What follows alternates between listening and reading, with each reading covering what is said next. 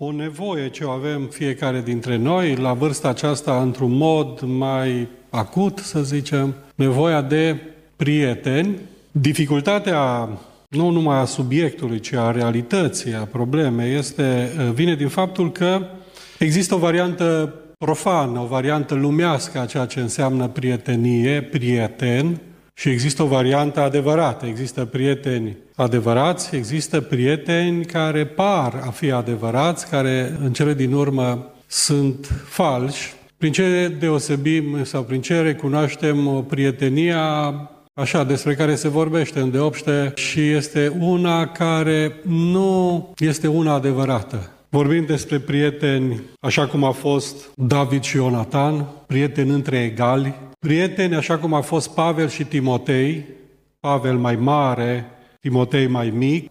Vorbim despre prieteni între băieți și fete, subiectul este foarte delicat, Chiar dacă nevoia și preocuparea, interesul față de persoanele de sex opus este pus de Dumnezeu, preocuparea, cu toate acestea, realitatea arată un dezastru în ceea ce privește relațiile dintre băieți și fete, care sunt uh, puternic influențate de dimensiunea sexuală și care conduce în cele din urmă la dezastru și dezamăgiri. Cele mai multe, acum, prietenile durabile de la 18 la 26, acolo este o șansă mai mare să reziste, dar uh, peste 90% din ceea ce tinerii vorbesc așa între ei, prieteni, prietenă, se finalizează cu dezamăgire. De aceea, când, când discutăm, uh, eu propun și uh, sugerez și recomand și insist, de fapt, între băieți și fete, trebuie să fiți foarte, foarte precauți. În mod normal, un credincios n-ar trebui să aibă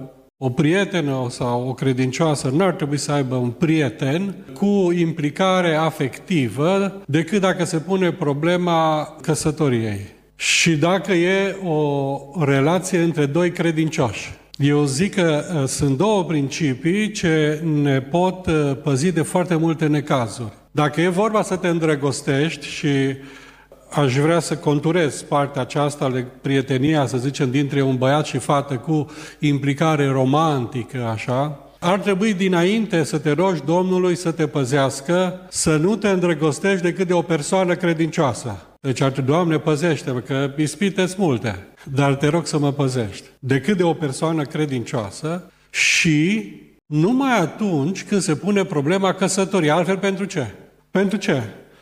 Păi, la presiunea colegilor că te întreabă, tu nu ai pe nimeni, nu ești într-o relație specială cu nimeni, la presiunea hormonilor, la, la ce anume presiune, da? Deci ăsta este un principiu, să nu te îndrăgostești decât de o persoană credincioasă. Dacă vrei să nu trăiești dezamăgiri. Doi, trebuie să fii cu mare atenție, precauție, decât atunci când se pune problema căsătoriei. Deci nu este așa, ce, așa să mai pigmentăm cumva viața, să o facem mai interesantă, pentru că spuneam că se finalizează cu dezamăgire sau cu căsătorie.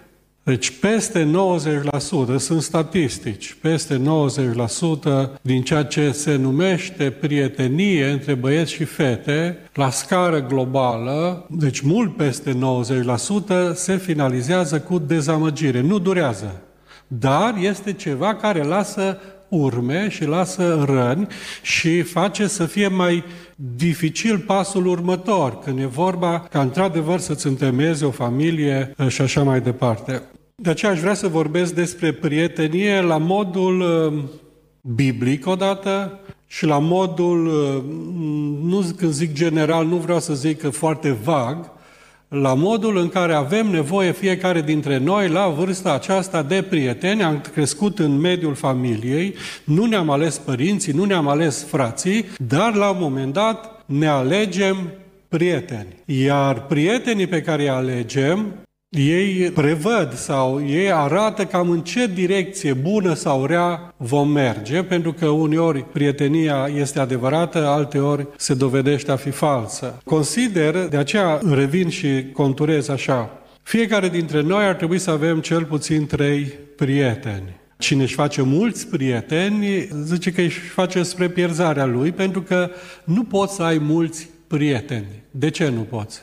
Trebuie să te implici, trebuie timp petrecut, uh, experiențe uh, împreună, trebuie comunicare și nu poți cu toți, cu foarte mulți oameni să dezvolți relații foarte profunde. Dar fiecare dintre noi ar trebui să avem cel puțin trei prieteni pe care îi alegem, pentru care ne rugăm mai întâi un prieten egal cu noi, împreună cu care să învățăm, să învățăm ceea ce trebuie, fiecare învățăm unul de la celălalt, un prieten mai matur, care a trecut prin o serie de experiențe, de o vârstă mai mare, dar relativ apropiată, de la care să învățăm și altcineva pe care noi să-l învățăm din ceea ce am învățat la rândul nostru. Asta la nivel uman.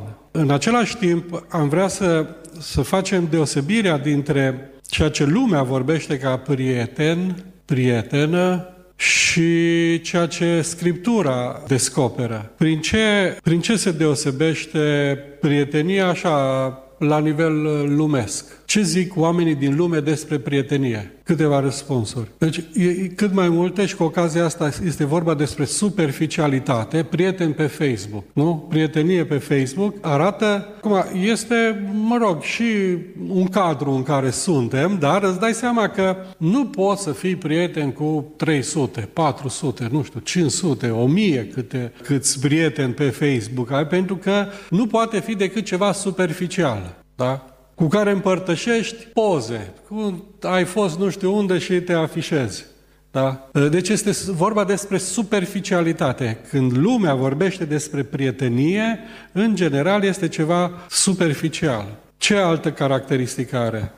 Aici e foarte important și cu ocazia asta putem să și remarcăm o serie de trăsături ale unui prieten adevărat. Ce, ce spune Scriptura? Ce rănile făcute de un prieten dovedesc credincioșia lui. Dacă ar fi să caracterizăm prin 1, 2, 3 cuvinte prietenia adevărată, care ar fi acele cuvinte? Lo- loialitate. Deci, cu sigură, el, loialitate, Bun, ar trebui să spunem mai multe și oamenii din lume. Dacă stai să studiezi o carte despre prietenie scrisă de un ateu, și ateu ar consemna loialitatea și, într-adevăr, și noi ar trebui să mergem să stabilim și mai în adâncime lucrurile. De aceea aș vrea să citesc și să valorificăm într-un anume mod un text din Luca, din capitolul 11. În capitolul 11 puteți să deschideți Bibliile dacă nu aveți așa în format ca și carte, puteți să deschideți telefoanele. Se vorbește, aici e vorba despre rugăciunea Tatăl nostru, ucenicii îl roagă pe Domnul Isus să îi învețe să se roage. Domnul Isus în prima parte le spune ce să se roage și pune rugăciunea Tatăl nostru. Uite așa, să vă rugați, asta să cereți voi, să fie sfințit numele Tatălui, să fie lărgită împărăția și așa mai departe. Și apoi, de la versetul 5, vorbește cum cum ar trebui să ne rugăm, dar aș vrea să valorificăm, pentru că aici, în textul de la capitolul 5, este vorba despre trei prieteni și să învățăm de la fiecare câte ceva. Sunt,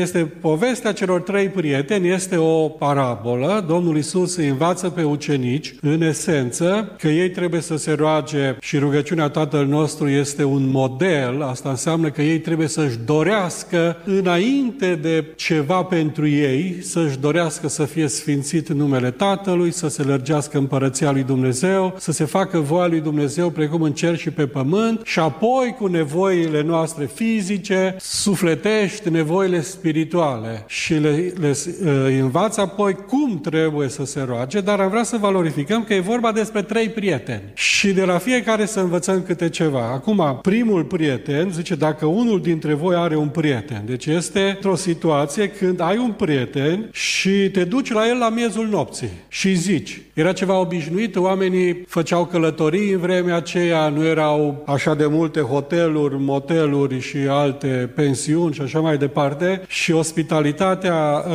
era o regulă în vremea aceea și era o nevoie când oamenii făceau călătorii pe jos sau cu măgarul, făceau o zi, două, trei și așa mai departe și peste noapte stăteau undeva. Și spune că prietenul acesta are un prieten se duce la el la miezul nopții și zice, prietene, împrumută în trei pâini, căci a venit la mine de pe drum un prieten al meu. Vedeți, este prietenul care vine de pe drum, bate la ușa celui de-al doilea prieten pentru găzduire, gazda se simțea obligată să îi ofere și o, o bucată de pâine, n-avea bucată de pâine și merge la al treilea prieten, venit la mine de pe drum un prieten al meu și n-am ce-i pune înainte. Și dacă din lăuntru casei lui prietenul acesta îi răspunde, nu mă tulbura, acum ușa este încuiată, copiii mei sunt cu mine în pat, nu pot să mă scol să-ți dau pâini, vă spun, chiar dacă nu s-ar scula să îi le dea, pentru că este prieten, totuși măcar pentru stăruința lui supărătoare, tot se va scula și îi va da tot ce-i trebuie.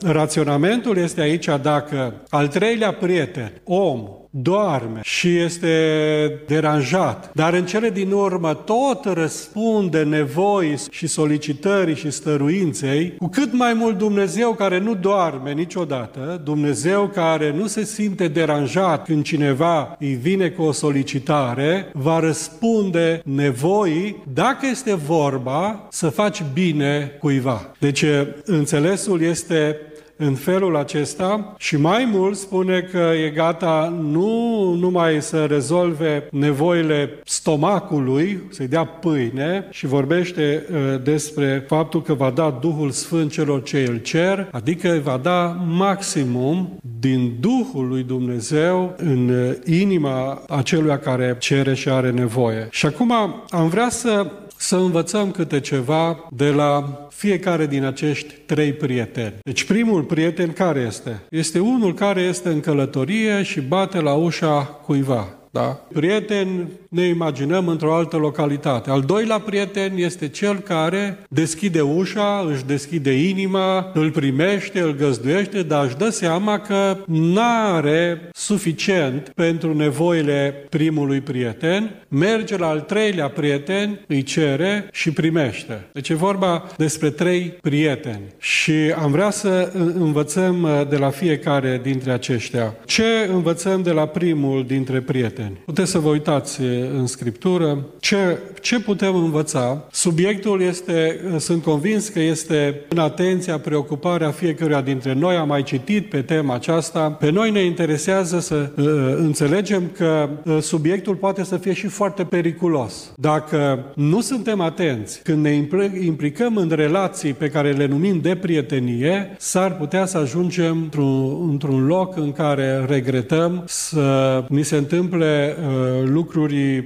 ce ne rănesc. Câți dintre voi, nu vă uitați unul la altul, ați experimentat dezamăgirea unei relații cu o persoană de care v-ați simțit apropiată la un moment dat? Este cineva. Deci este o experiență comună. Putem să și învățăm. Dumnezeu îngăduie eșecuri în viața noastră să învățăm, dar se creează și răni care nu sunt întotdeauna ușor de vindecat și dacă nu există vindecare, cele răni ne creează probleme în viitoarele relații și ne dăjduim toți cei prezenți, acum sunteți tineri, că, vă, că aspirați la căsătorie, la vremea potrivită, afară de faptul că Dumnezeu are o chemare de celibat pentru cineva, se poate întâmpla pentru toată viața sau pentru un număr de ani. Dar uh, este ceva care necesită foarte multă precauție. Ce am putea învăța de la primul prieten?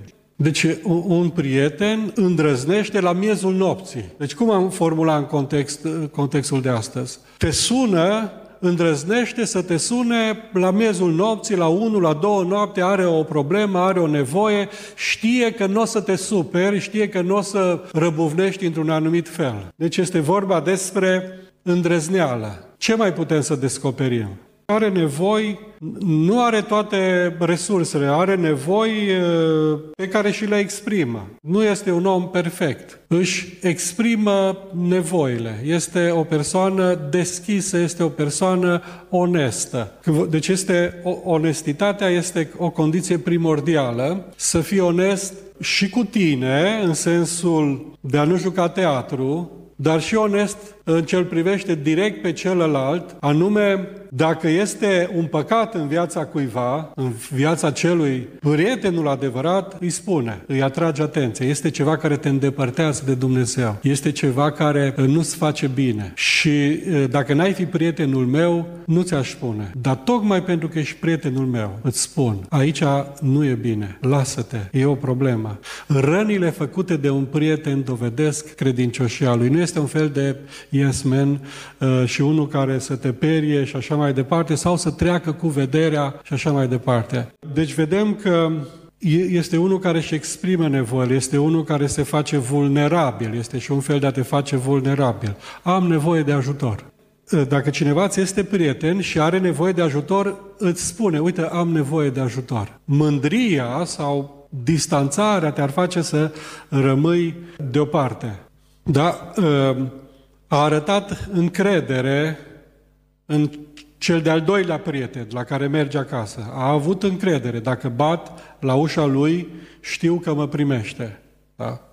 Și acum venim la al doilea prieten. Ce putem spune despre al doilea prieten? Unul care la un moment dat aude bătăi în ușă, tocmai de asemenea se pregătește să doarmă, dar vine și descoperă că vrea să-l primească, este bine intenționat, n-are tot ce trebuie. Ce descoperim? Ce învățăm despre prietenie de la al doilea prieten? Face, ă, este gata să, să, să investească și să facă în așa fel încât prietenul care a venit să, să se simtă bine sau să aibă nevoile ă, împlinite, să, să fie în regulă. Da? Deci ă, își deschide inima, își deschide casa, își deschide gura, își deschide mâna și uh, este gata să facă tot ce ține de el. El nu avea toate resursele. Dar asta face un prieten, ce prietenul la nevoie se cunoaște. Deci la nevoie, la greu. Aici este e testul, că altfel uh, sunt prieteni de pahar. Merg în cârciumă și așa prieten bun și se țin așa Așa s-au întâlnit doi uh, și unul avea nasul așa julit. Zice, bă, ce ți s-a întâmplat? Zice, am ieșit din cârciumă și nu m-am simțit că se ridică asfaltul și îmi dă una în cap. Și, uh, și așa uh, am ajuns să fiu julit. Sunt prieteni, deci atenție, este prietenie din asta care are de-a face cu paharul. Deci e ceva foarte răspândit în lume. În România, rușii, am înțeles că ne, ne întrec, românii cam 50 de milioane de litri de alcool sting într-un an de zile. Rușii acum că sunt și mai mulți, dar ei și au alte cote. Ce mai descoperim despre al doilea prieten? Și vrem cu ocazia aceasta să vedem și despre prietenie este dispus să-l ajute, este, este gata să își asume responsabilități, misiuni, sarcini, ca să facă bine prietenului care vine, da? Se smerește, recunoaște, nu am, dar nu mă las, și vreau să, deci e așa o chestiune de onoare, să, că putea să spună, știi, n-am ce, nici eu n-am ce să mănânc, nu mă pită tare, dar uite, poți să dormi aici la mine și cum dorm eu, dorm și tu și așa mai departe, dar era așa o chestiune de onoare să arate uh, bunătate față de uh, și un fel de a-l cinsti pe prietenul care a venit în vizită sau să stea uh, peste noapte. Și acum ajungem la al treilea prieten și uh, aici am vrea să facem câteva sublinieri importante. Uh, spuneam că Așa prezintă Domnul Isus Hristos un tip de raționament. Dacă tu, ca om, care mai dormi și care ești foarte deranjabil, ești gata pentru stăruințele supărătoare să răspunzi solicitărilor cu cât mai mult Dumnezeu. De aceea, fără să forțăm foarte mult textul, am vrea să ne gândim la al treilea prieten ca fiind Domnul Isus Hristos, care dă Duhul Sfânt celor ce îl cer. Ce schimbări aduce prezența Domnului Isus Hristos într-o relație dintre doi prieteni? Ce e deosebit? Ce este special? Față de prietenia din lume, unde Hristos nici nu este așa luat în considerare. Este dispus, el, el are toate resursele. Deci e foarte important pentru că există o tendință de idealizare sau de idolatrizare și dacă într-o relație fiți cu mare băgare de seamă. Dacă nu este Hristos suficient și este implicat și primul prieten și cel mai bun prieten, dacă nu ți este suficient Hristos, îți mai trebuie ceva, vei avea tendința să idealizezi sau să idolatrizezi și să ai așteptări nerealiste de la cel de lângă tine. Cum? Păi numai Domnul Isus Hristos nu greșește niciodată. Celălalt greșește, că sunt, suntem oameni. Și când greșește, imediat se produce o tulburare, dar asta se întâmplă datorită și pe fondul ăsta înseamnă neacceptare și uh, nearătarea unei găduințe sau unei răbdări sau unei înțelepciuni. Deci e, e foarte important. Dacă nu este dacă nu te-ai împrietenit mai întâi cu Domnul Isus Hristos, în așa fel încât El să-ți fie suficient, adică este suficient pentru nevoile tale emoționale, nevoile tale uh, de orice fel. Este o, așa, o, o fel de a prezice uh, dezastru pentru alte relații de prietenie în care ești implicat. Vei avea tendința să idolatrizezi, să ai așteptări nerealiste și vei fi foarte repede dezamăgit, dar dezamăgit pentru că ți-ai pus încrederea cum nu trebuie. Dacă spui încrederea în Domnul Isus, El nu te dezamăgește niciodată. Dar dacă ai fost dezamăgit de o persoană, înseamnă că ți-ai pus încrederea în acea persoană. Noi trebuie să ne încredem unii în ceilalți și să fim de încredere, de bază, să, ne, să se poată baza pe noi. Dar nu este o încredere ca în Dumnezeu, este o încredere foarte drămuită și, și foarte limitată. Ce anume mai aduce deosebit și face să fie distinctă uh, o relație de prietenie unde este implicat Domnul Isus Hristos? Ce ne face mai, mai deosebiți? Uh, în relațiile de prietenie. Acum, cu, cu mare prudență. Acum, dacă exi- între relații dintre băieți și fete, acolo trebuie să fii foarte, foarte atent. V-am spus, Principiul este rugați-vă, Doamne, nu vreau să mă îndrăgostesc, decât la vremea potrivită de o persoană credincioasă și când se pune problema căsătoriei. În rest, nu vreau să mă îndrăgostesc până atunci.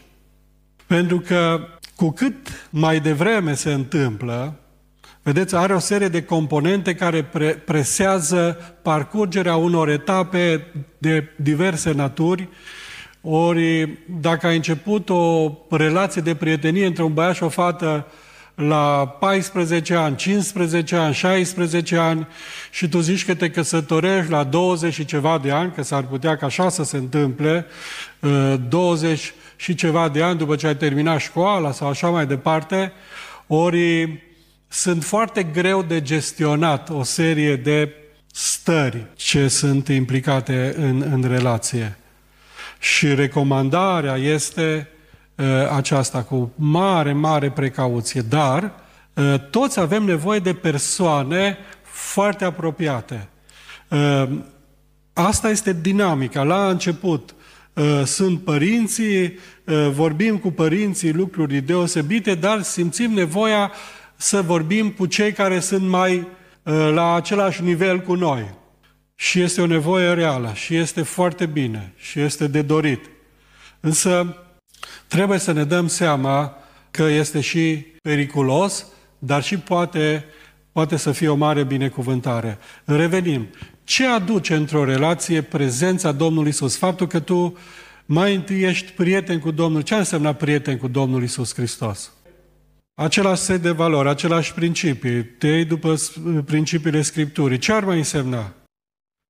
Una dintre observațiile, și speculez la un moment dat, dar probabil o să-mi dați dreptate, din pricina unor obișnuințe și când ești singur, și știi că trebuie să te rogi Domnului, greu îți deschizi inima. Să spui lucruri din adâncul inimii. Bun, te rogi pentru Moldova, pentru Argentina, pentru... E, și e bine, și se punctează și se adună. Dar să-ți verși inima înaintea Domnului. Câți dintre voi îmi dați dreptate? Că și când ești singur, îți este greu să-ți verși inima înaintea Domnului, De regulă, vă spun, dintr-o experiență, se întâmplă după ce ți-ai epuizat așa niște chestiuni uh, ce-ți vin în minte, deci e nevoie de un timp. Un timp, poate 10 minute, poate 15 minute, când îți deschizi inima și spui, Doamne, nu m-am bucurat cu adevărat de câteva săptămâni. Doamne, nu-i normal. Înaintea feței tale sunt bucurii nespuse. Eu aș vrea să mă bucur. Ehm, dă-mi iarăși bucuria mântuirii tale. Arată-mi ce e în neregulă în viața mea și mă împiedică. Doamne, nu mă ridic de aici până nu-mi dai harul bucuriei. Înțelegi? Rar mai, sau după 10-15 minute, când te-ai rugat, te rogi pentru păstor, prezbiter, diacon, pentru președinte, prim-ministru, președintele Senatului. Am stat de la o întâlnire de rugăciune, așa m-a uns la inimă, m-am rugat cu un frate. Un frate de-al nostru vine în biserică, dar el stă în Germania. A început vreo 15 șefi de stat să se roage pentru fiecare, dar la fiecare și într-un mod mai specific. Știa o chestiune așa de situație particulară. Foarte, foarte important. Deci, după 10-15 minute, vii și îți deschizi inima înaintea lui Dumnezeu. Deci, Iisus spune, nu v-am, nu, vă numesc rov, v-am numit prieten pentru că v-am făcut cunoscut. Odată tu îți deschizi inima Domnului știind că te găsești în siguranță. Nu te poți face vulnerabil în fața oricui. În fața unui prieten adevărat te poți face vulnerabil, poți să vorbești despre eșecurile tale, despre neîmplinirile tale, despre defectele tale, fără să te temi că te va judeca, te va bârfi, te va spune mai departe, îți creează un spațiu de siguranță, cu atât mai mult în raport cu Domnul Isus Hristos. Ai această deschidere, dar aici trebuie să ajungem să, să credem că El ne vrea binele. Îi spunem noi, dar prietenia adevărată cu Domnul Isus Hristos este și că tu primești din partea Domnului. V-am făcut cunoscut tot ce am auzit de la Tatăl meu. Până îți spune ceva. Îți spune ceva prin Scriptură, prin Duhul Sfânt, în inimă, într-un fel sau altul, relativ la situația ta tu spui lucruri din adâncul inimii, că pot să fie lucruri numai așa de suprafață, Doamne, ajută-mă mâine la școală, să nu mi se întâmple nimic, să iau note mari, e, e ok. Dar asta nu din adâncul inimii. Nu cred că asta e cea mai mare dorință ta să fie totul ok la școală. O să spui, Doamne, am un gol. Eu zic că te cunosc. Dar văd în mine un, un, un gol, o neîmplinire. Numai tu poți să o umpli. Umple, te rog, golul din sufletul meu. Și Dumnezeu te va conduce prin Duhul Sfânt uh, și îți va arăta harul lui bogat care te va face să, să, să te bucuri. Deci, um, ce face prietenia cu Domnul? Ce aduce distinct, deosebit? Și asta este numai prietenia între credincioși. Expunerea păcatului. Deci numai un credincios care e prieten cu Domnul Isus Hristos și prieten adevărat cu tine, îți va spune ai păcătuit. E adevărat că uh, va alege, se va ruga înainte, va alege cuvântul potrivit, cadrul potrivit, uh, modul potrivit să facă lucrul acesta, dar și dacă îl va face stângaci, tot bine îți va face că îți va descoperi ce nu este în regulă în viața ta. Ce mai este? Este unul care îți aduce adevărata vindecare. Vezi, prietenul al doilea își dă seama că nu poate răspunde nevoilor primului prieten și merge la Domnul Isus. Și așa se creează o relație. Deci prietenul adevărat este acela care te conduce la Domnul Isus Hristos, care te apropie de Dumnezeu. Acela este prieten adevărat, care te încurajează să fii mai credincios, mai aproape de Dumnezeu, să-L slujești mai mult pe Dumnezeu, să fii mai pe placul lui Dumnezeu. Deci și te avertizează, dar nu numai devine specialist în avertizări, este și unul care uh, te încurajează și în mod deosebit este unul care uh, nu are numai o agendă proprie, care vrea, uite, și eu să mă simt bine și așa mai departe, ci are planul, agenda lui Dumnezeu pentru amândoi. Domnul să ne ajute pe toți, pentru că avem nevoie de prieteni și la vârsta la care sunt. Căutăm să trăim în pace cu toți oamenii, să avem relații bune cu toți oamenii. Realitatea că nu putem fi la fel de apropiați de fiecare dintre oameni. Dar e nevoie și avem nevoie de oameni cu care să fim mai aproape, în raport cu care să fim mai deschiși, vulnerabili, dar condiția numărul unu este aceasta, să fim într-o relație foarte bună cu Domnul Isus. Domnul să ne ajute pe toți. Amin.